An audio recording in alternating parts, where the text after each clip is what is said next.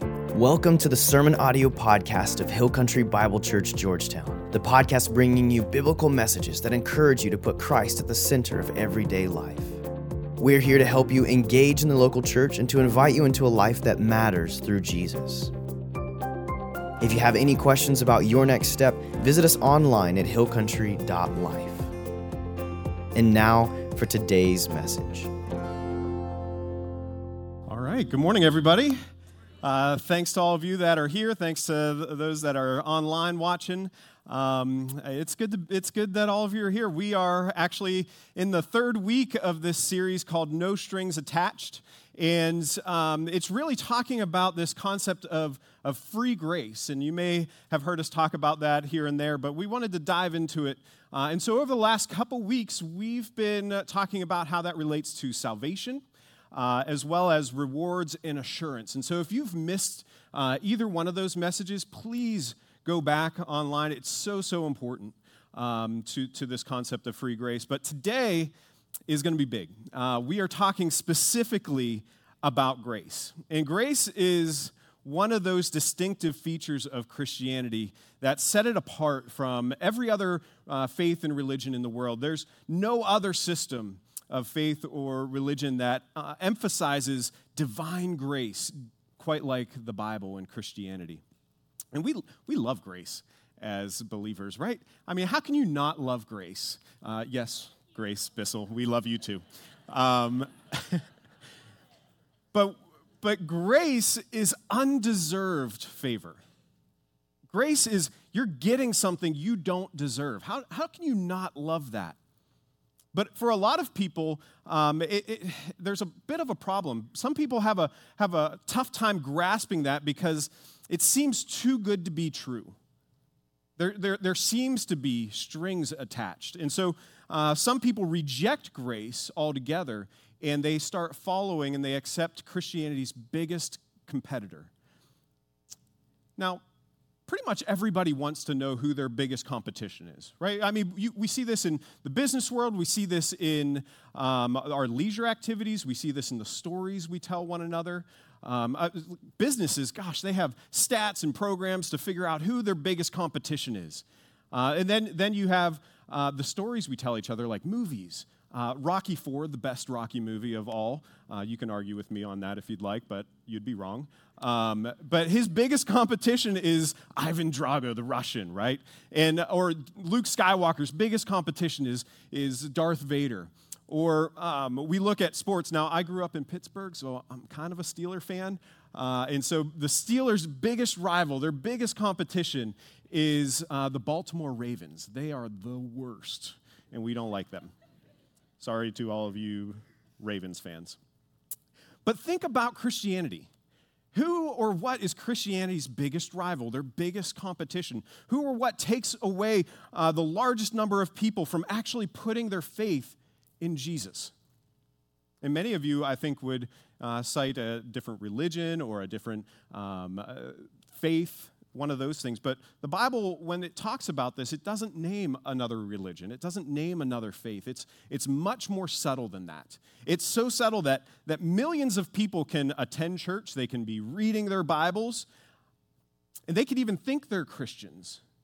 But in reality, they're not believers. They actually are following the way of Christianity's biggest competitor, not the way of Jesus. And I would hate for that to happen here, and so we're going to talk about it this morning. Um, but it's been going on since Jesus walked the earth. And here's where I want to start it's John 1. It says, For the law was given through Moses, grace and truth came through Jesus Christ. And when Jesus was walking the earth, he, he got into all these kind of heated arguments uh, with the religious leaders. The, the Bible calls them the Pharisees and the Sadducees, and they were the teachers of the law. And these uh, arguments could really be boiled down to this that the religious leaders of the day, they focused on the law and the rules and all the right behaviors uh, to do, but they lost grace and truth. Right? They were so concerned about the letter of the law that they missed it. They missed out on the spirit of the law.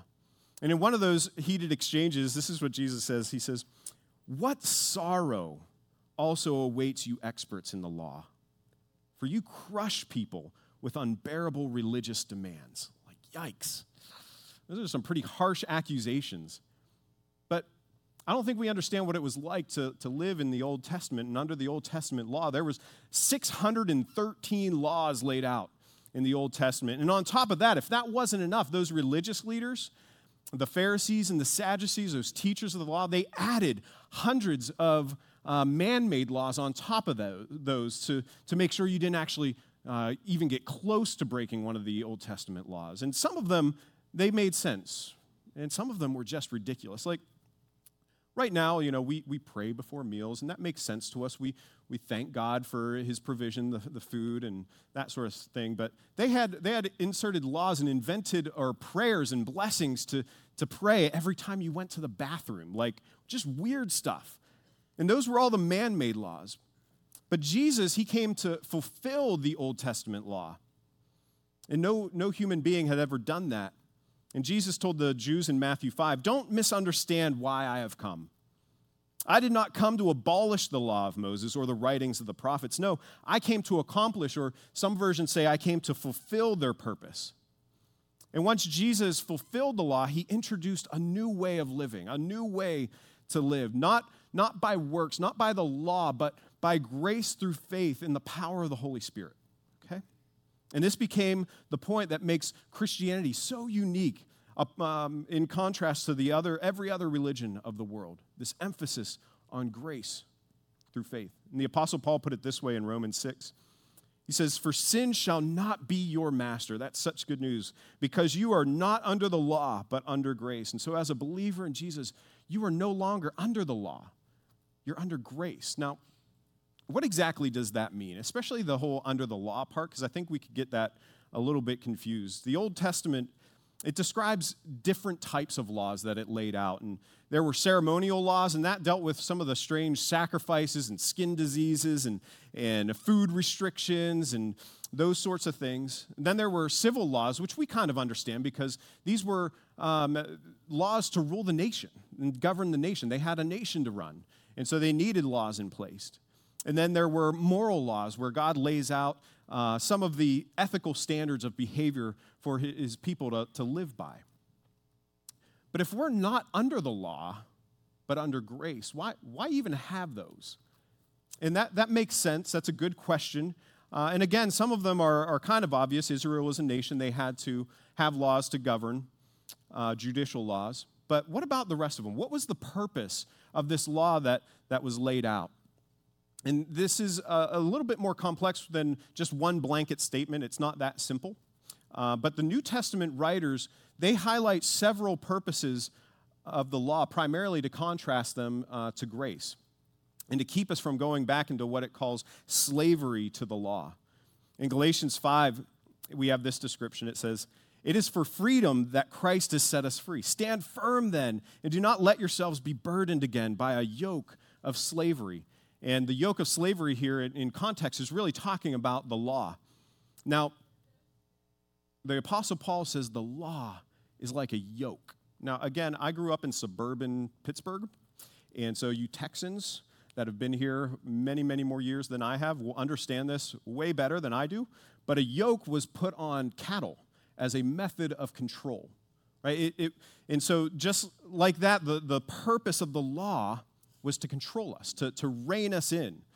And so, one purpose of the law was to make sure we weren't um, going too far out of bounds, to, to rein us in. And that's pretty easy to understand. If we, if we lived in a, a world without laws, there, there'd be chaos, right? If, we, if there wasn't a law that said you need to drive on the right side of the road, or if there weren't stop signs and, and stop lights and speed limits, there'd be chaos.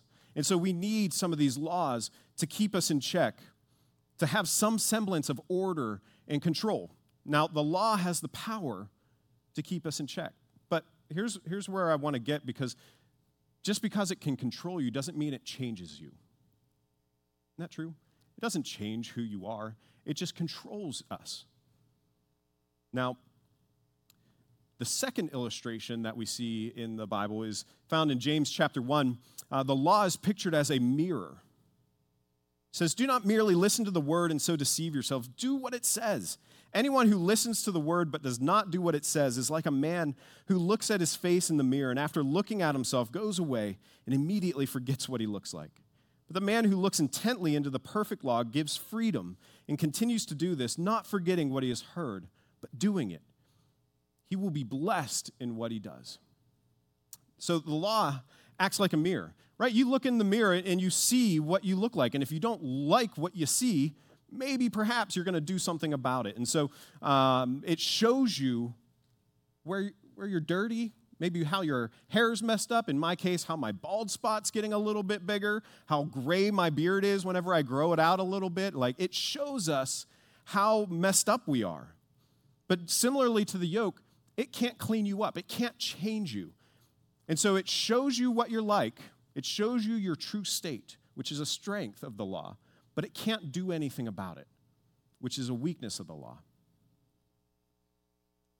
Galatians 3:24 says it best. It says, "So the law was put in charge to lead us to Christ, that we might be justified by faith." And so the law shows us that we need a savior. We need to be rescued. So Jesus came to fulfill this law and to move us beyond it toward grace. Okay? This is so foundational to the Christian, Christian faith. And it brings me back to my original point, and maybe you thought I forgot to tell you Christianity's biggest competitor, but I didn't. It's what we're talking about. It's, it's the law, it's works. This idea that if my good works outweigh my bad works, I'm going to be okay in the end. Right? But grace and works of the law don't coexist. They don't, they don't mingle, kind of like oil and water. Ephesians 2 8 and 9 says, For it is by grace you have been saved through faith, and this not from yourselves. It is the gift of God, not by works, so that no one can boast. And Paul says the, the Jesus way is the way of grace, and you've, you've been rescued, you've been saved, you've been redeemed, you've been delivered as a gift of grace. And so if you've put your faith in him and believed in his promise, you, you, you have God's favor, you have God's presence, you have God's forgiveness, you have God's power, you have God's Holy Spirit in your life available to you as a free gift of God's grace. Now, you would think everybody would be like, wow, that's awesome. Yay, grace. Grace is so great. But there's that sticking point at the end of the passage. It says, not by works so that no one can boast. It takes humility. You see, grace says, You have a problem, and I have a problem. We've been separated from a holy God, and our hearts turn away from Him. So we need to be rescued. We need to be saved. And my performance isn't going to cut it. Worse than that, the consequences of sin is death. And death is really a separation, right? When we die, our physical bodies separate from our soul. And when we sin against God, there's a separation that happens in our relationship to God. It leads to death. And so sin leads to death, that separation. And so if I'm judged by my performance, there's no hope in that. There's no hope in that. But the alternative is grace. Now, many people, when they hear the word grace, they, they think about that kind of polite, uh, a gracious host, uh, a gracious comment, uh, something like that. Uh, but the grace of God is nothing like that. See, forgiveness costs somebody something. Isn't that true? When we forgive somebody, it, it costs something. And the ultimate place of forgiveness at the ultimate price was the cross. And the Bible uses a number of ways to try to describe the depth of what was happening on the cross. It, it uses the language of the marketplace that Jesus uh, paid a debt that I could never afford, that I could never pay. It uses language from worship in the temple where it says that Jesus offered the perfect sacrifice that I could never offer up. Or uh, the language of the courtroom in justice that Jesus paid and suffered the punishment, the guilty verdict that I could never have survived. In all of these, Jesus is taking our place. He's taking my place. And at the cross, we're invited into what many people over the years have called the great exchange right? I, I exchanged my old guilt for his innocence. I exchange my old death for his never ending life. I, I exchanged my old enslavement for his freedom. I exchange my old despair for his hope. And when I come to faith at the cross, I exchange my old messed up, like sinful heart, and he replaces it. He exchanges it with a new one. And He puts His Holy Spirit to live inside me. And this can happen for you. If we miss grace, we miss all of it, right? If I miss the forgiveness of my sins if I miss grace. I miss peace with God. I miss having the power of the Holy Spirit inside me to help me change my life. I miss hope beyond death. I miss purpose in life. I miss all of it. And this is so important because you can know all of this, you can hear all of it, and it doesn't change anything. Because grace calls for a question, this great question of Jesus Will you receive me as a free gift of grace? Not by works, but by faith, by simply believing in my promise. John 1 12 says, Yet to all who received him, to those who believed in his name, he gave the right to become children of God. And as, as a church, we absolutely believe in grace, but it's not, it's not just something to, to believe in, it's something to live out, isn't it? In our church ministries, in our meetings, in our events, we want grace to be present. In our interactions with people, we want to show grace. So, how do we do that? As a, as a church, we want to show grace just like Jesus showed grace. And we say it this way, and if you've been around for a while, you've probably heard us use this language. Uh, but if you're fairly new with us uh, here or online, um, this is what we want for you every time you enter our doors or sign in and engage with us online. This is what we want you to experience that Hill Country is a place where everybody's welcome, nobody's perfect, and anything is possible. Everybody's welcome. Nobody's perfect. Anything's possible. First, everybody's welcome because Jesus, he walked around like he had this big billboard behind him that said, Everybody's welcome. But the problem was, even his disciples didn't understand that. They didn't get it until Jesus died and his Holy Spirit came and it created a, a, a transformation in that community. The church became a place that never existed before. A place that if you wanted to be a part of it, you could. Everybody's welcome. And Jesus, he welcomed everybody. He didn't shy away from uh, anybody prostitutes, lepers, sick people, uh, tax collectors, which strangely enough have their own category of sinner and um, hatred and disdain in the Bible.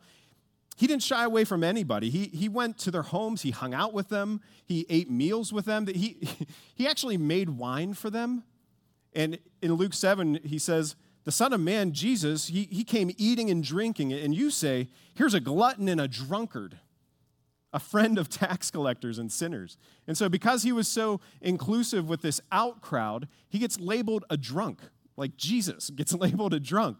And so, why would he even hang out with these people? Well, there's a couple reasons. First, he loved everybody equally. And second, he recognized that those who were known as sinners, those prostitutes and lepers and tax collectors, they were actually closer to salvation than the righteous, the, the, the, the Pharisees and Sadducees, the religious leaders. They were closer uh, to salvation because they weren't leaning on their own righteousness. They weren't leaning on their good works and good deeds like many of those Jewish leaders were. Jesus said to them, Truly I tell you, the tax collectors and the prostitutes, they're entering the kingdom of God ahead of you. And Jesus, he was never harsh with those sinners. He was only harsh with uh, people who were self righteous and proud. And so, first, everybody's welcome here. No matter what your background, no matter what your past was, no matter what your present is, we want everybody to be welcome here. Jesus showed grace, and we want to as well as a church. The second thing is nobody's perfect. No one's perfect. We know this, especially me. I'm up here, I get it, but I'm not perfect, and you can probably sit there and say, especially me too. None of us are perfect. We all have issues, so judging one another um, and judging our sins and struggles over your own is just so hypocritical. But we fall into that. That's not what we're about. We all have our own backgrounds and we all have our own baggage that we're dealing with and wrestling with. We're even uh, created, we're even um, born and wired and shaped differently from birth. And so your temperament and your personality might mean that you naturally are, are good at some things and then at others you're not. And so if you're introverted like me, maybe you're really good at connecting with God through, through solitude, and that's a good thing. But that doesn't automatically make you more holy than somebody who struggles with that. Or if you're on the other side of the spectrum, you're extroverted, maybe you're really good at, at building community and doing life with others and, and encouraging one another. And that's, that's something you're really good at. But that doesn't mean you're spiritually superior to somebody who struggles with that and isn't as good at, at that.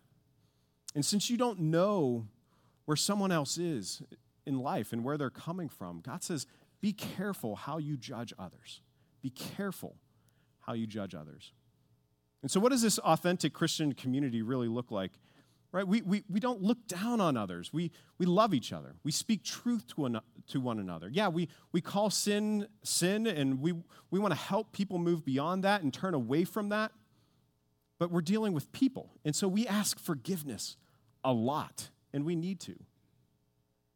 Because we don't want conflict to go on. We, we don't want to allow that to go unresolved. We don't want bitterness to go unresolved. And so we need to realize that nobody's perfect.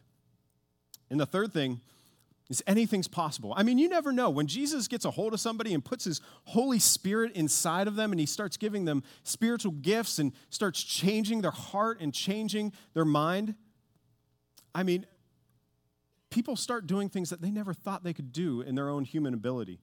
Jesus put it this way in Luke 18 He says, What is impossible with man is possible with God. And so we see things like this shaky, kind of impulsive guy named Simon. He becomes Peter, the rock, and he goes from denying Jesus multiple times to preaching the gospel in the city square. And then we get this wealthy guy named Joseph, and he becomes so generous with his life and with his wealth that he becomes Barnabas, which means son of encouragement. And then we see Saul, gosh, a, a Jewish zealot who hated Gentiles and killed Christians. And he becomes Paul, and his life is marked by his love for spreading the gospel and his love for Gentiles. And there's never been a community like this. Because with Jesus, anything is possible. And so, what does that look like um, for us? Well, God, He only has imperfect people to work with. And so, we ought to love and we, we should accept uh, everybody who walks through our doors, regardless of their appearance, their past, or their present. And so, like Jesus, we should welcome everybody and help them take their next steps in their spiritual journey. And be realistic about their progress because, yes, anything is possible with God, but maturity in faith and change, that takes time. And so we should be loving and patient with others. Now, let me wrap this up by giving you the secret to living in grace. And it's, it's simply this to learn to enjoy God's unconditional love, His unconditional love. I think we need to grasp how deep God's love goes for us. In 1 John 3, it says, See what great love the Father has lavished on us, that we should be called the children of God. And that's, that's what we are. As a child, your value is based on who you are. It's not based on what you've done, right? Now, for some of you, that might be a hard thing to accept. Maybe you've been trained and programmed from a, a very young age to, to think of love as conditional, like, I will only love you if. And if you felt that, or if you felt like you could never measure up, you need to understand how deep God loves you just as you are without changing a thing. You don't have to measure up because Jesus measures up for you. Right? You don't have to you don't have to change things. Jesus has measured up for you. There's forgiveness offered to you. And then let's see what happens. Many people think eh, the reason I'm not consistent in my walk with Jesus is maybe I just don't love him enough. Maybe I don't love Jesus enough. I don't think that's the case. It's not that we don't love Jesus enough. It's that we don't understand how much he loves us because the Bible says the, the, that love is a response. He says, We love because He first loved us. If you realize how deeply God loves you, it'll motivate you to please Him and live for Him. Because you can't help but love someone who loves you unconditionally with no strings attached. So enjoy God's love, enjoy God's grace, and know that He wants the best for you. And that's never going to change. Let's pray. God, thank you so much for your grace. Thank you that you love us even though we don't deserve it, even though we're separated from you by sin. You love us anyways. God, we pray for those here uh, that have never heard or that have never thought really about accepting your free gift of grace, that they would. And they, they would experience uh, the life change that you offer. God, we um, just pray for our church that as we try to live this out, that everybody's welcome, nobody's perfect, and anything's possible. You give us the strength and the wisdom and the discernment to do just that. God, we love you. Pray this all in your name. Amen. All right, everybody. So this week, remind yourselves how much God loves you. Remind yourselves that it is unconditional and experience the joy that comes from that. We'll see you next week.